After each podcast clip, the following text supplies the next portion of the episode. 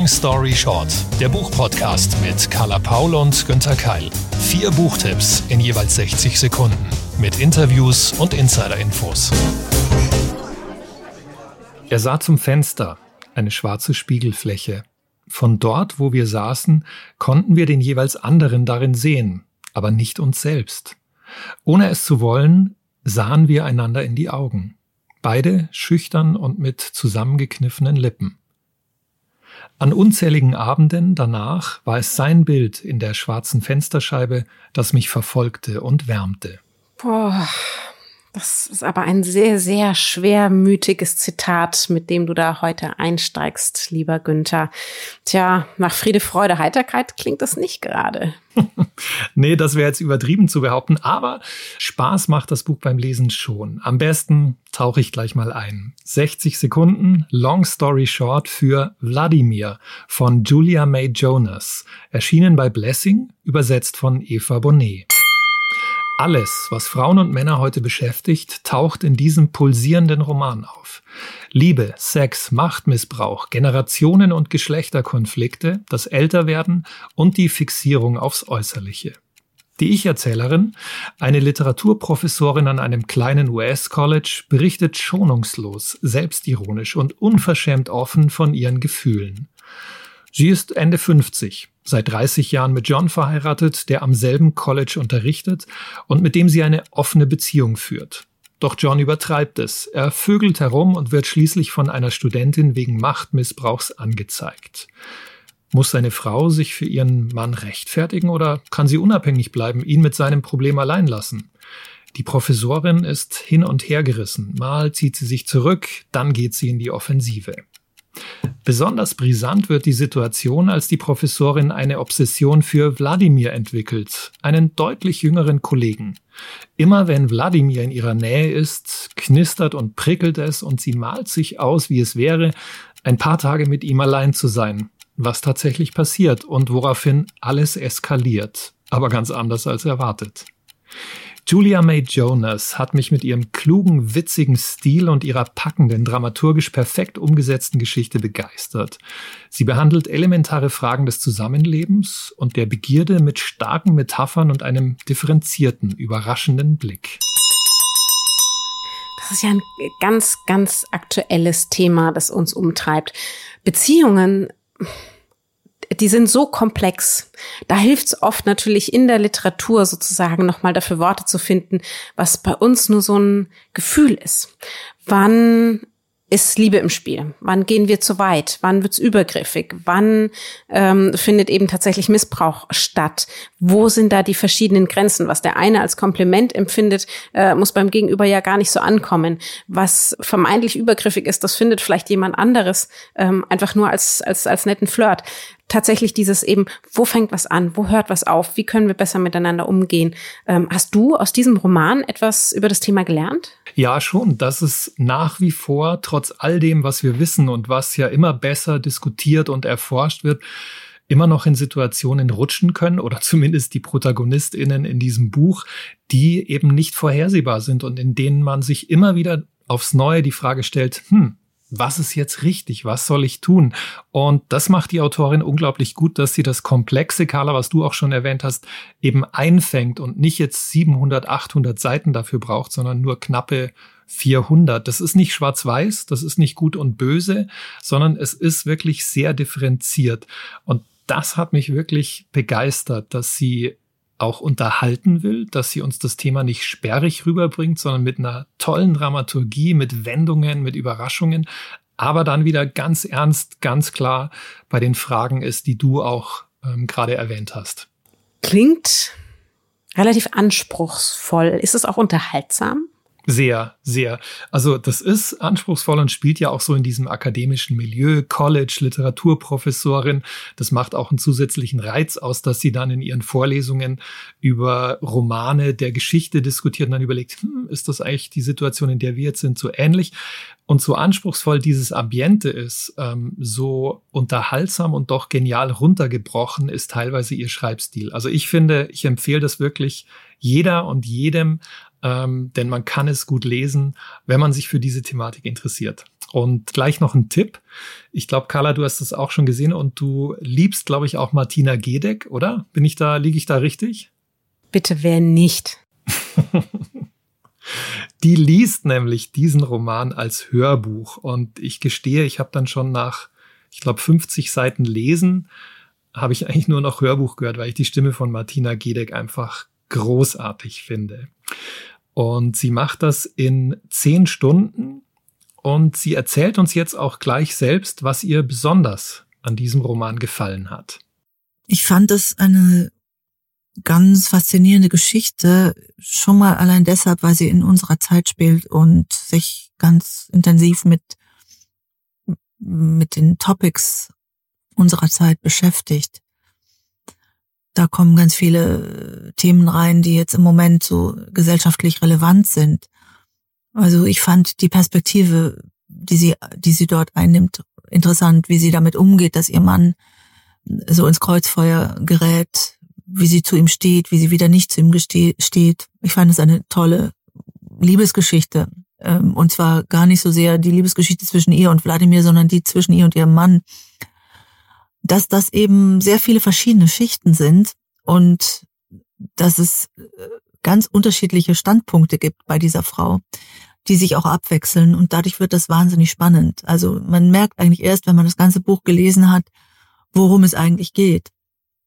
Und ähm, insofern gibt es immer so eine Art ähm, ja Spannung, die die einen durch dieses Buch trägt. Man möchte wissen, was passiert und dann hat mir gefallen, dass ganz viel Reflektorisches auch dort ist, also dass sie wirklich nachdenkt über Dinge und äh, man ihre Gedankenwelt, in ihre Gedankenwelt eintauchen kann. Abgesehen davon, dass das auch relativ viel passiert äh, auf diesen 300 Seiten von dem, was sich da abspielt, das ist äh, für mich fand ich immer sehr interessant und spannend. Also ich fand das eine, eine ganz, ganz großartig spannend und interessante Frau und Frauenfigur und habe das sehr, sehr gern gelesen. Was für eine Stimme. Martina Gedeck liest wirklich genial den neuen Roman von Julia May Jonas, Wladimir, erschienen im Hörverlag auf acht CDs, rund zehn Stunden Länge. Carla, dein neuer Titel, dein Tipp, habe ich das richtig gesehen? Der hat irgendwas mit Radfahren zu tun? Dafür bin ich ja bekannt, dass ich in zu engen Hosen durch die Gegend rate. Ja, im weitesten Sinne, nein, nicht im weitesten Sinne, eigentlich hat, ja total. Aber das sollten wir nicht vor Augen haben, sondern ich, ich beginne mal mit, es ist wieder mal eines meiner Lieblingsthemen, Nature Writing. Ich versuche ja in so gut wie jeder Folge einen Titel mit Nature Writing unterzubringen. Und pass auf, ich lese erstmal das Zitat vor und dann reden wir über den Titel selbst. Meine Radtour an der Elbe beginnt zu Fuß. Am Meeresgrund, barfuß im Watt. Der Blick ist weit und in der Ferne, als wenn sie ganz langsam auf dem Schlick entlanggezogen werden, fahren große Schiffe Richtung Hamburg. Oder sie kommen den Strom hinab. Dort geht die Elbe in die Nordsee über. Sie verläuft die Fahrrinne noch 40 Kilometer ins Meer hinaus, verteilen sich ihre Fluten bis nach Helgoland. Es ist Ebbe. Der Boden federt bei jedem Schritt, ich spüre den Sand unter meinen Füßen. Die Wellen haben ein Riffelmuster zurückgelassen, bevor sie sich ins offene Meer davon gemacht haben. Sechs Stunden später werden sie es wieder verwischen. Oh, ich möchte mitradeln. Ja, das ist ich du tatsächlich, ich habe ja nicht mal ein, ein, Fahrrad, aber du bist schon oft mit dem Radl unterwegs, ne? Mhm. Total viel, also so im Alltag in, in München, einkaufen, Leute treffen, mache ich fast alles mit dem Fahrrad und manchmal auch so Tagesausflüge, S-Bahn zum Starnberger See und dann um den Starnberger See radeln. Ähm, ja, also Radfahren ist für mich ganz großes Stück Lebensqualität. Und jetzt, wo es eben langsam wieder wärmer wird, wir wieder richtig sonnensatte Tage haben, da lockt die Natur zu solchen Ausflügen. Vor allen Dingen, wenn man ein bisschen mehr Zeit mitbringt als nur einen Tag und vor allen Dingen im schönen Deutschland. Das ist Nationalstolz, den ich auch habe, nämlich für die Flora und die Fauna. Da wird gewandert und geradelt allein und in Gruppen durch Täler und auf Berge oder wie in diesem Fall an die Elbe, wie die Heldin bzw. die Autorin meiner heutigen Neuerscheinung. 60 Sekunden, Long Story Short. Radland Fluss von Alexandra Schlüter und Fotos von Manola Tai. Erschien im Frühjahr 2022 im Prestel Verlag auf 240 Seiten. Alexandra Schlüter ist erfahrene Reisejournalistin. Sie lebt in der Nähe von Hamburg und wie so viele hier liebt sie die Elbe. Diese möchte sie nun einmal mit dem Fahrrad begleiten, mehrere Wochen und über 1000 Kilometer lang. Durch sieben Bundesländer führt sie dabei ihre Reise, angefangen von der Mündung in Cuxhaven bis zur tschechischen Grenze. Eine Tour, die sie inklusive aller Herausforderungen ebenso liebevoll wie poetisch beschreibt. Diese Mischung aus Coffee Table Book, Bildband, Reiseratgeber, Selbsterfahrung und Nature Writing, die steckt einfach an. Gefühlt ist man nach den ersten Seiten schon mit ihr unterwegs. Man sieht die beeindruckenden Bilder durch ihre Worte an, man möchte auf der Stelle losziehen und vor allen Dingen verliebt man sich ganz neu in diesen Teil des Landes. Schlüter erzählt uns ebenso von der Geschichte ihrer jeweiligen Umgebung als auch von den Menschen und der Flora und Fauna, die diese prägt. Es ist eine informative, vielfältige Liebeserklärung an die Natur und das Leben. Aber eben auch eine bildreiche Warnung, dies zu schützen. Hm, ein wirklich großes Lob von dir, Carla. Und du bist ja absolute Expertin der Elbe. Du lebst und liebst ja selbst dort. Ja, völlig richtig. Und wer ähm, mich auf diversen Kanälen schon so ein bisschen verfolgt, der weiß, dass ich bin eigentlich fast jeden Tag am Elbstrand. Ich ähm, laufe, laufe, wandere da entlang. Ich kann da Stunden verbringen. Also diese Sehnsucht, diese Liebe zu diesem Fluss, die Schlüter beschreibt, die kann ich wahnsinnig gut nachfühlen. Und mh, mm, wer Wer das auch hat, das ist wahrscheinlich ähnlich wie im Süden diese ja magische Verbindung, die man zu den Bergen auch haben kann. Ich, hat, ich hatte es nie, ich hatte das in zehn Jahren München nie, es war wirklich verschenkt, aber an der Elbe, das, ähm, das macht mich ganz, ganz kirre, diese Magie. Und die fängt sie tatsächlich sehr, sehr gut ein. Für mich ist dieses Buch eine, ja, eine Offenbarung. Also es ist, ähm, ich werde es ganz, ganz oft verschenken. Es ist wahnsinnig gut gestaltet. Es ist Pressel Verlag klar. Ähm, die Bilder sind toll, so viele Informationen, ganz poetisch eingeflochten, dann viel Wissenswertes über die Landschaft, die Orte, die Menschen darin. Mhm. Gleichzeitig eben hat es auch was Informatives. Man möchte es trotzdem wie ein Roman aufsaugen und, und wie ein Ratgeber in der Tasche tragen. Also es ist alles gleichzeitig. Es hat mich wahnsinnig glücklich gemacht und ich möchte es immer wieder aufschlagen, die Wege abgehen. Ich, was soll ich noch sagen? Und du machst das ja anscheinend schon, aber das ist schon der Effekt, oder? Dass man ihr auch nachreisen möchte. Definitiv. Und kann man ja auch. Also im Buch bin ich mit ihr schon sozusagen mit ihren Gedanken gereist, aber ja, also ich würde zumindest manche Strecken davon auch gerne nachwandern. Kann man auch. Das ist jetzt nicht so, dass sie da ähm, Hotels empfiehlt oder, oder konkret sagt, was kostet wie viel oder sowas. Also ich glaube, dafür kann man noch mal so richtige Ratgeber kaufen. Aber sie gibt ein bisschen Orientierung, wo es eben schön ist, ähm, wo sie eben positive Erfahrungen gemacht hat. Und da kann man sich dann, glaube ich, selber auch kleine Touren da rausnehmen. Ähm, und man kann es natürlich jetzt, ich würde es nicht mit dem Rad machen, wahrscheinlich eher zu Fuß erwandern oder eben, wenn es aus diversen Gründen nicht gehen sollte, dann mindestens literarisch. Wie ist eigentlich der Bild- und Textanteil? Also wirkt das, wenn man so durchblättert, eher wie ein Bildband? Ja, also das ist, ist schwierig zu sagen. Es gleicht sich schon relativ gut, gut aus. Ähm, ich glaube, es sind 160, 160 Bilder auf den 240 Seiten und eben zwischendurch immer wieder der, der Textanteil. Mm, ihr könnt aber mal gucken. Wir haben es ja auf longstoryshort-podcast.de sind die Bücher jeweils verlinkt. Und ich weiß, dass auf der Verlagsseite müsste eigentlich eine Leseprobe zu finden sein. Und ähm, da könnt ihr mal, mal reingucken natürlich vorher, ähm, ob das was, ob das was für euch ist. Ich finde es genau richtig. Wie gesagt, es ist kein Ratgeber für die Hosentasche, es ist eher was, um sich daheim sozusagen inspirieren zu lassen für eine kommende Reise. Und ähm, dafür ist es ganz, ganz hervorragend und einfach wahnsinnig schön gemacht. Kommen wir zu unseren Backlist-Titeln heute in der aktuellen Folge von Long Story Short. Ich habe einen von Asa Larsson aus Schweden und sie hat mir mal gesagt, sie wird gar nicht so ausgesprochen. Eigentlich heißt sie Osha Loshon, aber sie hat gemeint, es ist ganz okay, wenn wir Deutsche das so sagen. Bei BTB im Taschenbuch erschienen ist ihr Krimi Denn die Gier wird euch verderben. Übersetzt von Gabriele Hefs. 60 Sekunden Long Story Short. Mittendrin, voll dabei, mit allen Sinnen. Das beschreibt vielleicht am besten die Stimmung beim Lesen dieses Thrillers, denn Geräusche, Gedanken und Gefühle sind allgegenwärtig und sie übertragen sich so schnell und so effektiv, dass man glaubt, mit den Protagonistinnen im hohen Norden Schwedens zu sein, in Kiruna, wo diese Reihe spielt. und in der weiten, klaren, kalten Natur, die Assa Larsson mit magischen Worten und grandiosen Metaphern beschreibt. Staatsanwältin Rebecca Martinson und Kommissarin Anna-Maria Meller tauchen diesmal in ein dunkles Familiendrama und in die Geschichte Kirunas ein. Nachdem eine Frau mit einer Heugabel ermordet worden ist, recherchieren Meller und Martinson, dass in der Familie in den letzten Jahren erstaunlich viele tödliche Unglücksfälle vorkamen. Nun ja, von wegen Unglücksfälle, es waren Morde und deren Ursache liegt im Jahr 1914, als die Minengesellschaft über die Menschen bestimmte. Assa Larsson bekommt alles unter einen Hut.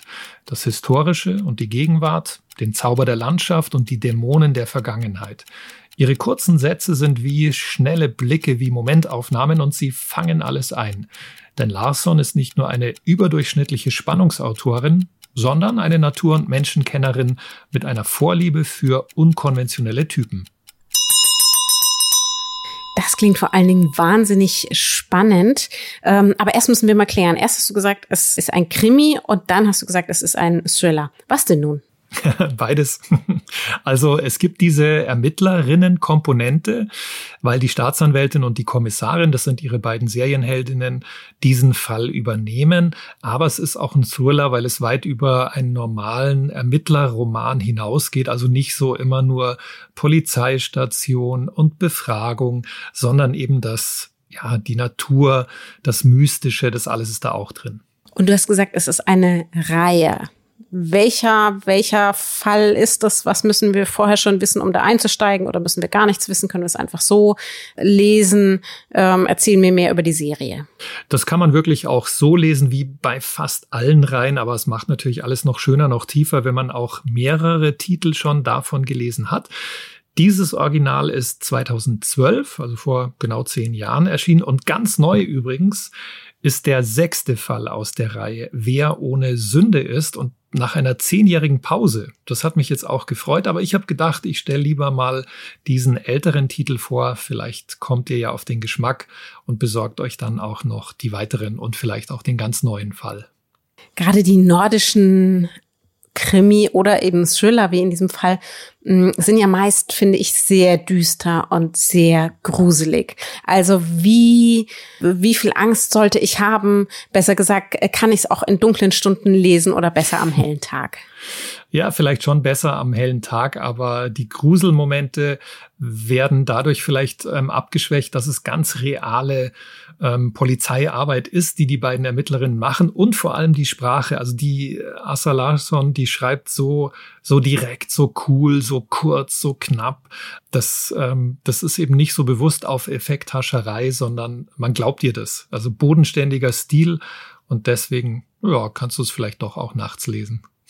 Von Schweden reisen wir jetzt in die Niederlande und dann nach Südamerika. Ich habe einen historischen Roman mitgebracht in meiner Backlist. 60 Sekunden Long Story Short. Frau Merian und die Wunder der Welt von Ruth Kornberger. Soeben im Penguin Verlag als Taschenbuch erschienen. 528 Seiten. Die Naturforscherin Maria Sibylle Merian, 1674 bis 1717, war eine der wichtigsten Künstlerinnen ihrer Zeit, der Epoche der Aufklärung. Nach 20 Jahren Ehe verlässt sie damals ihren Mann, um in die Niederlande zu gehen. Sie verkauft viel ihrer Güter, um sich eine Forschungsreise nach Surinam, Südamerika zu finanzieren. Dies wird, aber das weiß sie noch nicht, die wichtigste, aber auch härteste Entscheidung ihres Lebens als Wissenschaftlerin und Kreative. Die Autorin Ruth Kornberger interpretiert in ihrem Roman Frau Merian und die Wunder der Welt eine der faszinierendsten Frauen der damaligen Zeit, die eigentlich uns doch ebenso bekannt sein sollte wie zum Beispiel Alexander von Humboldt. Die Autorin verknüpft die überlieferten Fakten mit einer spannenden Handlung, die uns die Herausforderungen ebenso vermittelt wie Merians Gedanken über Naturwissenschaften, Kolonialisierung und die Stellung der Frau. Zugegeben inklusive einer kleinen Liebesgeschichte.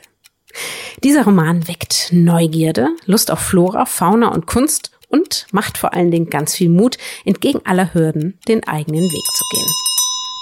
Da habe ich jetzt wirklich mal wieder was gelernt. Ähm, Merian, okay, werde ich mich auch mit ihr beschäftigen.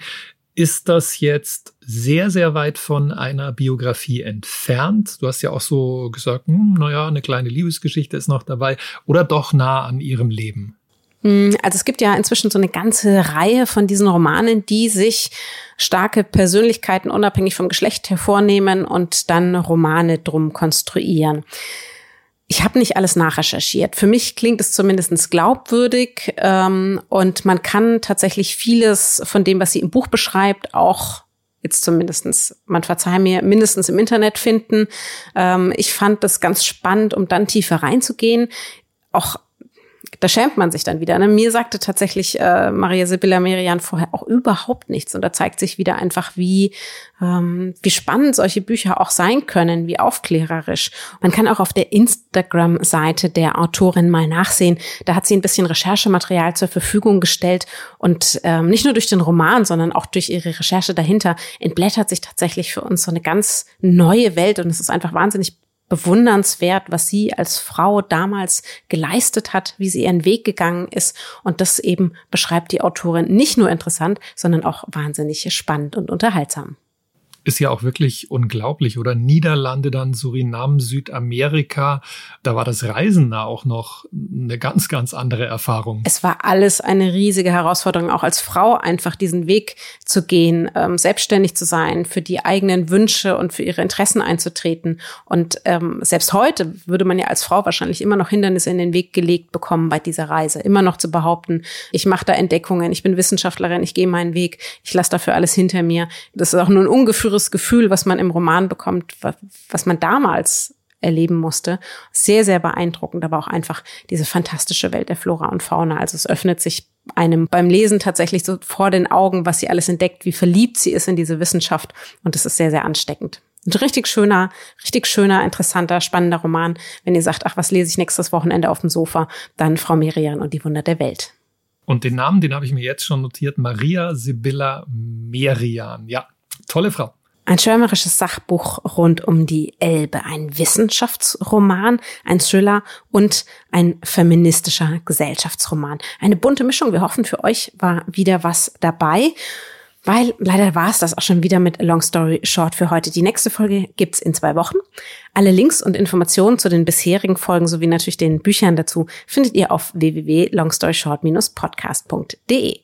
Und ihr wisst, zu Risiken und Nebenwirkungen lest den Klappentext und fragt eure LieblingsbuchhändlerInnen vor Ort. Wir freuen uns natürlich, wenn euch unser Podcast gefällt, wenn euch die Bücher darin gefallen und wenn ihr uns dann Feedback gebt und oder den Podcast auf den jeweiligen Plattformen bewertet. Schickt uns gern jederzeit Lob, Nachrichten oder auch Kritik.